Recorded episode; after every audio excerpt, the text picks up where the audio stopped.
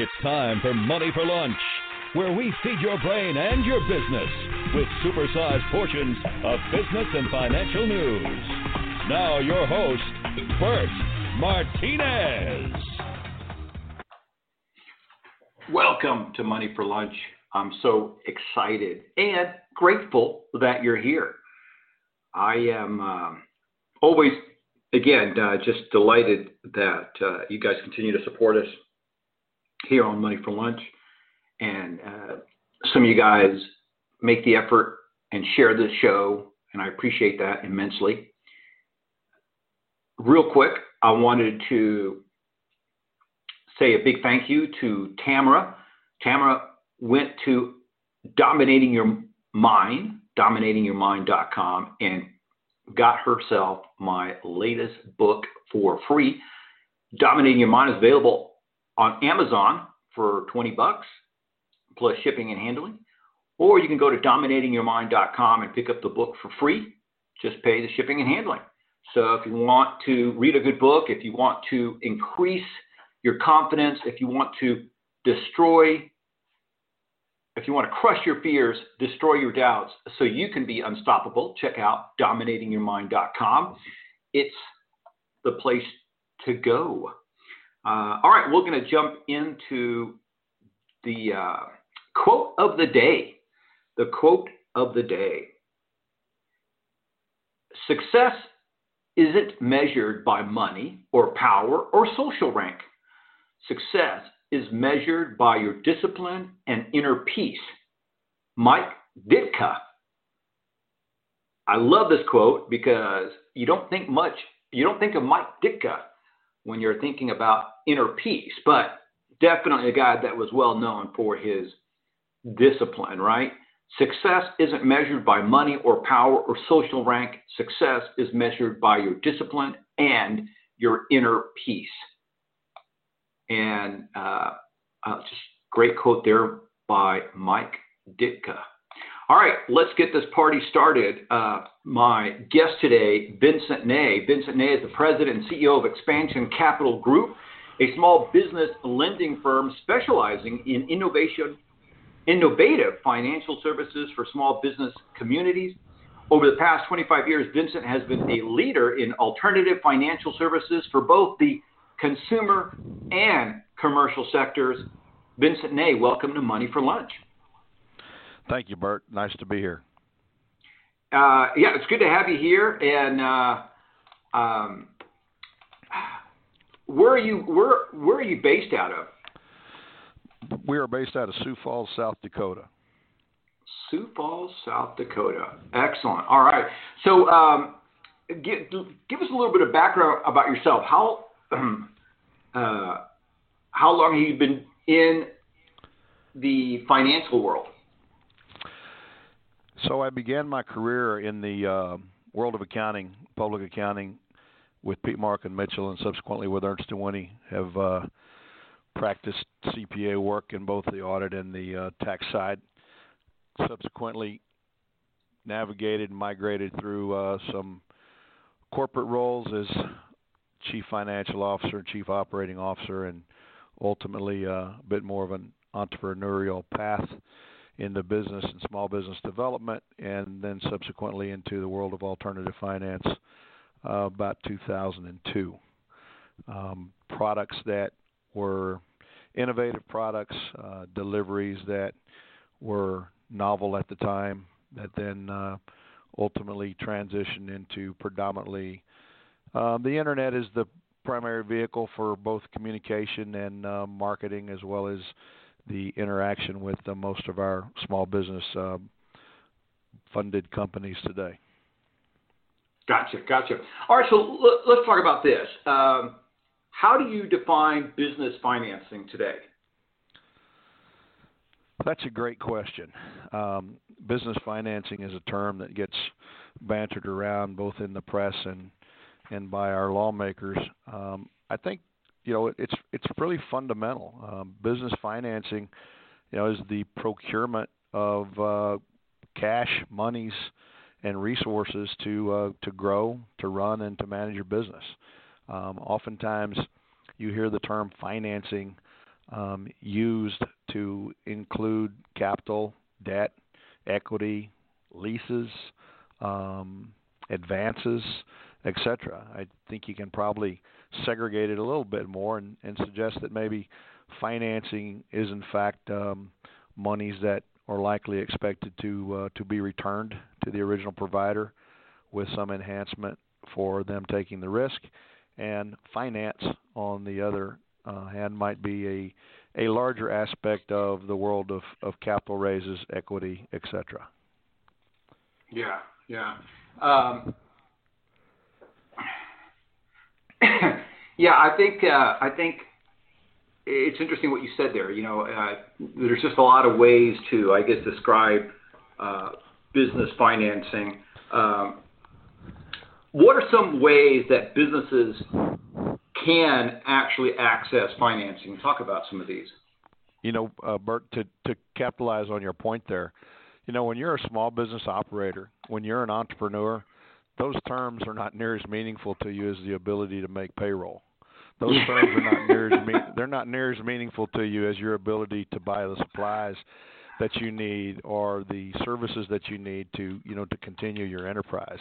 So oftentimes I find that the media gets caught up in the semantics of you know different terminologies for products and product mix when the reality of it is as a small business operator you're looking for cash okay you're looking for denominations to uh to procure and pay for your help um now maybe more to to your your question uh you know you've seen a a proliferation of product mixes that probably have have done a a better job than we've seen in this country in history of making resources available to small businesses, and they've strated them into traditional loans. They've strated them into SBA loans, term loans. You've now got business lines of credit. You've got still and probably a bit on the rebound business credit cards. You've got equipment financing. There is invoice financing, also known and often referred to as factoring. You've got merchant cash advances, which is a, a little bit of a forward look on a factoring product, whereas factoring is a little bit more of a backwards look. If you go maybe reverse order to the contemplation of starting an enterprise, you know, you've got angel investors out there. You've got friends and family, which has kind of become a, a bit of a, a termed uh, sector, if you will. Um, some folks talk of a golden Rolodex, meaning that they've got everything from the rich uncle to the rich neighbor to the rich farmer, you know, maybe employer um, or what have you that can possibly assist, you know, with the with the next great idea. Some folks turn to crowdfunding. Some folks have uh, leveraged their 401ks. There's even still, you know, uh, the ability to procure grants both at state, county, and uh, federal levels. Oftentimes, competition puts someone in business whether it is someone that they need as a resource to accomplish their objective or whether it's something that they find as a niche inside their own umbrella that they don't feel like they can capitalize on. So there's a smorgasbord of available niches, probably a small business owner trying to contemplate which one and what might best be uh, utilized by him is where a company like Expansion Capital Group comes into play. And that is to try and embrace the need, get an understanding of the business, get an understanding of the business's abilities from a financial perspective, and align them with products that uh, that are best suited for them. Sure, absolutely. You know, interestingly enough, you didn't mention credit cards, which I thought would be somewhere on the top of the list there. Why not credit cards? I touched on them briefly. I referred to them as business credit cards simply because. Oh, okay. It's okay um, because credit cards, in their in their more pure sense, as you and I know, that get carried in the wallets of men and women all over the country. Um, you know, in, in the early 2000s, and and even maybe prior to that, credit cards were a very viable tool for an entrepreneur seeking funding to, you know, pull down, if you will, load up on uh, multiple cards, and thereby pull together a a, a bit of capital to start um, their enterprise with. A couple of things transpired and, and kind of intersected um, a bit in the perfect storm.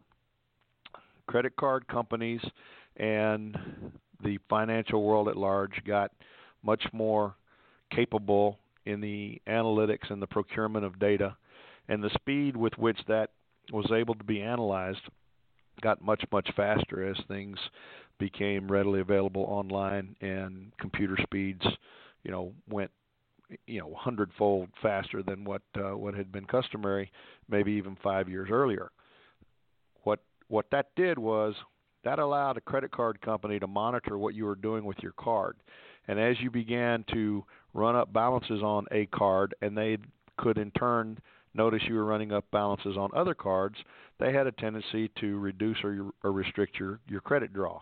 Mm. That kind of intersected with the 08 09 kind of capital markets meltdown that we experienced in the U.S. that many would argue went all the way back to 2006.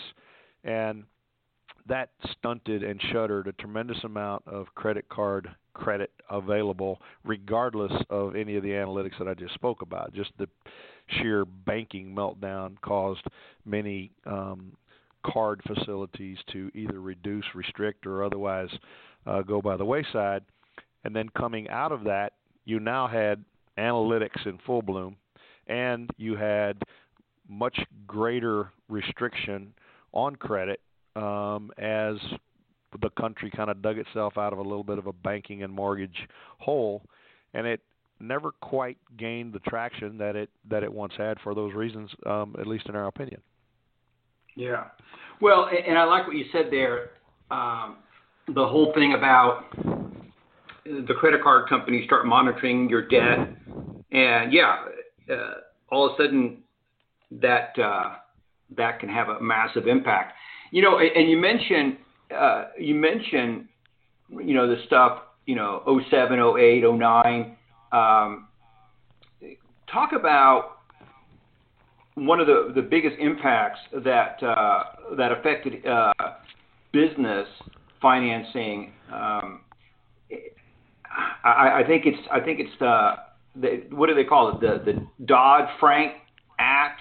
Uh, I think not only did it impact businesses, uh, business financing, I think it also impacted uh, consumer financing when it came to homes and things like that. Talk about that a little bit.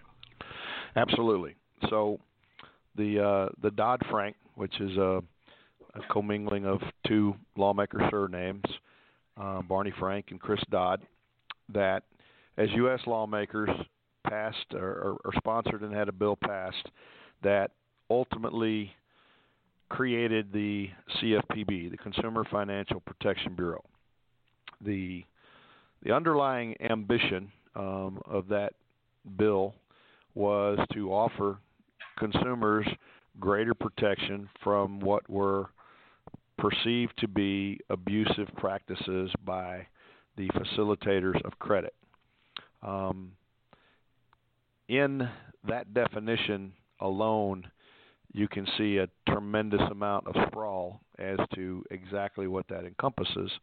And that agency has certainly done some some fantastic things on behalf of the consumers, and some consumers would argue it has also done some restrictive things with regards to consumers. And we won't get off on the fundamental tangents of whether or not you want to buy into how much protection any consumer should have versus the ability to make their own decisions, whether it be in credit or other aspects of their life. But the reality of it is, is we live in a country of laws the CFPB was established, and they bestowed upon uh, the America credit markets, predominantly the consumer, and to a lesser extent the small and medium business enterprise marketplace, new and different sensitivities than had been experienced before. And those created a number of ripples through the credit markets and how credit was or was not delivered or available for delivery to consumers it it would be hard to see how you could make an argument that it didn't create greater restrictions on credit. Now, whether or not it created greater restrictions on credit that was needed to be protected from the consumer is a subjective argument, but it certainly created restrictions on credit. Yeah, no, absolutely. And I'm of the opinion, and I'd love to get your opinion as well. Is you know, it's it's the pil- it's the uh, pilger, what is it? Pendulum, pendulum swinging, right? So at one point, uh, you know, at the at one end of that spectrum of that pendulum, maybe there's no consumer protection, no restrictions, and now we're at the other side where there's so much that it's hindering growth. Your thoughts? Largely, I would agree with that. Um, it went from probably in its early days to the complete Wild Wild West uh, to a inability for the average consumer to obtain financing of any form quickly or easily, and on the more cost-effective spectrum, it drove a lot of the pricier products completely out of the market, and right. those were the the the perception is is well that was a good thing, okay, because no one wants pricier products. Well, there's this little inherent issue in the world of financing called risk, and as a general rule, in an in an open and competitive market, risk is aligned with return or becomes aligned with return from market pressures. So when more expensive products were eliminated, aspects of credit, personal, business, that had inherently more risk, whether it be perceived or real, were unable to attain to obtain financing, simply because those products had been eliminated from the marketplace. Whenever you then went into the market to try and obtain credit and you couldn't get it, you had to turn to alternatives. Um, some of those alternatives percolated out of that need. Um, I would argue that the banks actually became even more restrictive on their credit practices, both through the the credit card and banking meltdown, as well as the as the Dodd Frank uh, bill being passed. And once again, we're going to go down a whole another avenue of debate, and that is, you know, who should and who shouldn't be entitled to make a decision for what risk and uh, what rate they want to subject themselves to in the world of, of credit. No, absolutely, absolutely. Um, let's talk. Let's talk about uh, your company, ECG, um, and how you guys come in and, and work with uh, with businesses. Talk about that a little bit. Sure. Um, let's kind of start with the fundamentals. Um, polls, not not polls that that we have taken, but polls that have been taken by oh the likes of Forbes, the likes of U.S. News and World Report. Um, you know, all show um, a bit of of disfavor or or lack of interest by the average small and medium sized business to interact with the banking community for a variety of reasons. Uh, the timing with which the responses occur, the amount of energy, effort, and documentation that is required for consideration. Um, the requirement, in most cases, to physically go into a facility and be subjected to a bit of a both interviewing and application style process. And out of a lot of that came the alternative finance world that just for a you know brief understanding doesn't have FDIC insurance. Okay, so the alternative finance world is putting monies at risk like a business owner. They just happen to be doing it in the credit world, in the finance world. But they're known largely as balance sheet lenders, meaning that they are taking equity, capital, potentially debt as well, and they are leveraging that into loans, lendings, fundings out to the marketplace. We came into it, into existence, and we have been in existence for about seven or eight years at this point, um, as Expansion Capital Group, as an alternative funder, if you will, because we do use both contract lending vehicles and we also use merchant cash advance vehicles in some limited states, all accomplishing a similar objective, and that is to fund the need of small and medium sized businesses in America that find our products and our offerings to be the best fit for them and for their needs. And, and so let me ask you this. Uh, is there a minimum threshold? If I if somebody's listening right now and they're saying, "Hey, I, I need to get a hold of of uh, Vincent and you know Expansion Capital Group," is there a, a minimum threshold that you like to, to to work with? Is there a maximum? Our our parameters, um, painting with a broad brush, we don't make any advances or fundings below five thousand and one dollars, and that's actually in some cases driven more by um, some regulatory embodiments that view anything below five thousand dollars as a consumer loan, and we're we are not a consumer lender; we're a, a business lender. Consequently, that threshold is in place. Secondarily, um, we we have a internal cap of a half a million dollars. Our general kind of, I guess, sweet spot tends to range, um, and it's driven more by need, more by what we see um, small and medium-sized businesses coming to us uh, from a need standpoint, but it's driven by them towards a general range of about fifteen thousand dollars, um, some higher, some lower. The additional, you know, caveats, if you will, we rarely we rarely are able to underwrite anything that hasn't been in business for at least six months, and you generally don't find um, any of those businesses that are generating revenues of less than $100,000 um, over that period of time that we have found to be sustainable. Gotcha, gotcha. So, bottom line is, as you said, it's based on need. You're going to look at the company and say, hey, you know, based on what your on on your needs, here's what we can do, blah blah blah, and, and so you don't have a, you know, necessarily a set minimum or whatever. I mean, not uh, let me rephrase that. You don't have a specific client that you're looking for, somebody that's, you know, uh, I guess just to clarify. So if if I come to you and I need some, you know, and I need some business financing, but let's say my business is 12 or 18 months old, assuming I have the other things that you look for, would I still be a good candidate, or are you looking for a company that's a little bit more, uh, a, a little bit older? Not necessarily. I would say that um, our average company reported time in business across our entire portfolio is probably 2.3 years, somewhere in that general range, um, which translates to you know half of them are closer to five. Obviously, we have some. I can recall one that had been in business for 18 years, longer than we had. Um, so it, not so much on the on the time in business, and not a hard fast rule on revenues, not a hard fast rules on profitability. Really, fundamentally gets down to you know what's your level of credit ability and what have you demonstrated in your capacity to handle credit, and then also, you know, what do your uh, your repayment thresholds look like?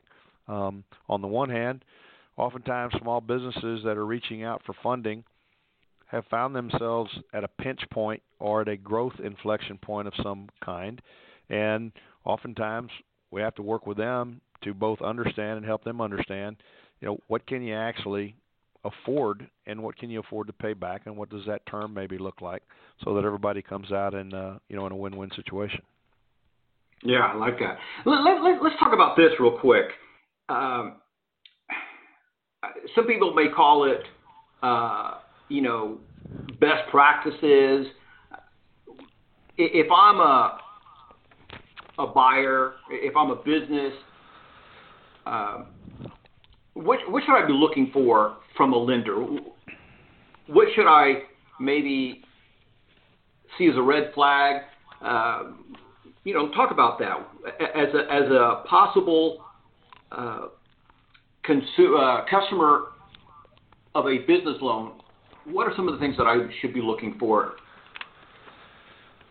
Well, I think first and foremost, you want to, you know, take a look and, and see how the um, enterprise you're contemplating borrowing or, or receiving funding from, you know, looks like um, to others, and those ratings and rankings are generally out there. I don't I don't believe they're the holy grail on the one hand, but on the other hand, I, I believe that they're generally meaningful. Uh, read the reviews. Um, you know, get on the phone with two or three of them and talk to them. See how you feel. You know, you're going you're being treated. That's likely how you're you know going to continue to be treated in that relationship. What else would I be looking at and looking for? Um, probably, you know, are they are they trying to push more financing on me or more products than I feel the need for, as opposed to, you know, what my immediate needs are. I think that is oftentimes a sign of, you know, kind of a fee-inspired ambition to uh, maybe collect um, more fees by pushing out more or, or larger products than oftentimes is is needed by the party seeking funding. Um, you know, other aspects, heavy-handed, hardcore, you know, sales tactics, I I think might be a bit off-putting for me. Um, I don't think I, on its surface, I have a problem with dealing with a broker, but I kind of want to know what the broker's role is, what's the broker going to be compensated for, and I'm not a fan of brokers shopping deals aggressively to multiple parties. A couple, three parties, I understand because there's different product mixes out there, some of which are better suited for one deal than the other. When you get much beyond that, oftentimes I think it leads to conflicts of what gets funded and how it gets funded. So those are, I don't know, kind of a quick and you know one-handed um, aspect of what I would concern myself with. And probably I'd also want to know the funding entity. You know, where are they at? Where are the funds coming from? What kind of licensing or you know what kind of contract uh, arrangement are we going to uh, to be entering into? Sure. You know, I'm glad you brought that up uh, because at least here in, in, in our market, Phoenix, I have been contacted. You know, it's these robocalls where they say, "Hey, you know, we'll, you know, we're, we'll finance your business, right?" And out of curiosity, I called them, and and it was so difficult to get a straight answer from them. Uh, you know, like, what company is this? And you know, who do you guys represent? And it was just like pulling teeth. And so obviously these guys are brokers, and and they're, you know, they want you to fill out this information so they can shop you around and possibly maybe get you some money. But all, all I could think of is, you know, your, your information is out there, and who knows who's going to do what with it. Exactly, and exactly what I'm what I'm speaking to. Um, there is certainly, as is unfortunately the case in many uh, aspects of the business world in America, is you have folks that take advantage of situations and take advantage of the maybe unknowing or unexperienced, and uh, we try to do everything in our power, both from a best management, best practices, from our trade association, to essentially, you know, try to weed out the the bad actors and try to uh, keep the alternative lending space as as white hat as possible. And to a anyone out there in the small business world that you know is considering borrowing or trying to receive funding, um, I would encourage you to, to you know go online and, and look for the actual funder. Um, nothing wrong with reputable brokers, uh, just probably a little bit more work uh, to be done on the uh, on the borrower's part, vetting through that as opposed to going to uh, directly to a funder. Absolutely, absolutely. You know what, I uh, Vincent, we're out of time, and, and, I want to say thank you so much for stopping by and talking about alternative funding sources. And uh, if somebody wants to find out more about your company, what's the best website? Absolutely. Look us up at expansioncapitalgroup.com. That's all one word without any punctuation, just like it sounds. Expansioncapitalgroup.com. Bert, thank you so much for hosting myself and us, and uh, we'll look forward to maybe being on your show again one day. Absolutely. Thank you so much. Good stuff there from Vincent Ney regarding alternative financial uh, financing for your business. Um, let's share this episode with everyone you know. Look, there's uh, there's businesses out there that absolutely need help, and maybe Vincent can help them. Maybe the team at Expansion Capital Group is the answer for them. So let's share this show with everybody else. One of the things that I love that Vincent talked about is payroll. Forget the fancy terms, forget this or forget that. It's payroll. You got to make payroll. You got to keep your your employees happy. Your, your their what do you call it? Payroll impacts the entire company, right? Um, anyway, my friends, thank you so much for stopping by. Let's share this episode with everyone we know. As always, my friends, remember you were created to succeed. Tune in Monday through Friday here on Money for Lunch and check out our website at moneyforlunch.com.